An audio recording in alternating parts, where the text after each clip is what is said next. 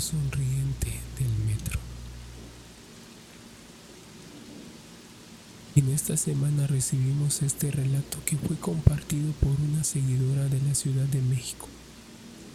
Queremos les guste. Les dejaré este hecho que me ocurrió hace dos años, como todos los días a las 7 de la mañana. Me dirijo a la estación del metro para ir al trabajo.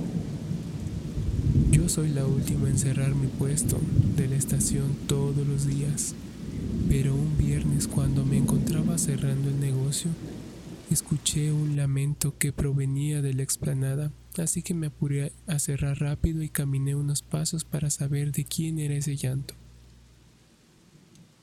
Al haber avanzado unos cuantos metros, ese llanto dejó de escucharse y se habían convertido en risas de una mujer, lo cual me provocó mucho miedo y regresé al puesto. Después de ese extraño momento esperé para abordar mi línea rumbo a casa. Abordé el metro y aún venían unas cuantas personas, pero fueron bajando en las siguientes estaciones. Y a mí aún me faltaba una estación para llegar a mi destino. Ya me había olvidado de lo que había sucedido anteriormente y cerré mis ojos por el cansancio.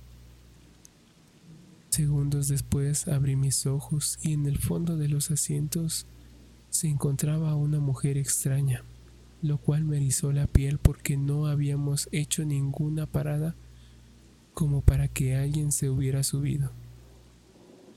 Al regresar mi mirada a donde se encontraba esa mujer, pude ver que me miraba fijamente y en su rostro se le empezaba a dibujar una enorme sonrisa y de tan grande expresión la cual dejaba ver todos sus dientes.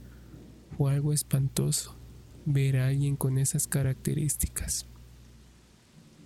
En ese momento pude recordar lo que algunas personas comentaban en la estación de una extraña mujer sonriente que se les aparecía en el metro. El miedo me recorrió por todo el cuerpo y esa espantosa mujer seguía viéndome con esa terrorífica sonrisa en su rostro.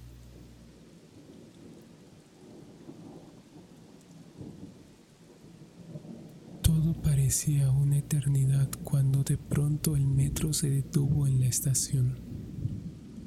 Salí corriendo del metro y me dirigí a la avenida sin dejar de ver atrás. Llegar a mi casa y contarle a mi madre lo que me había ocurrido.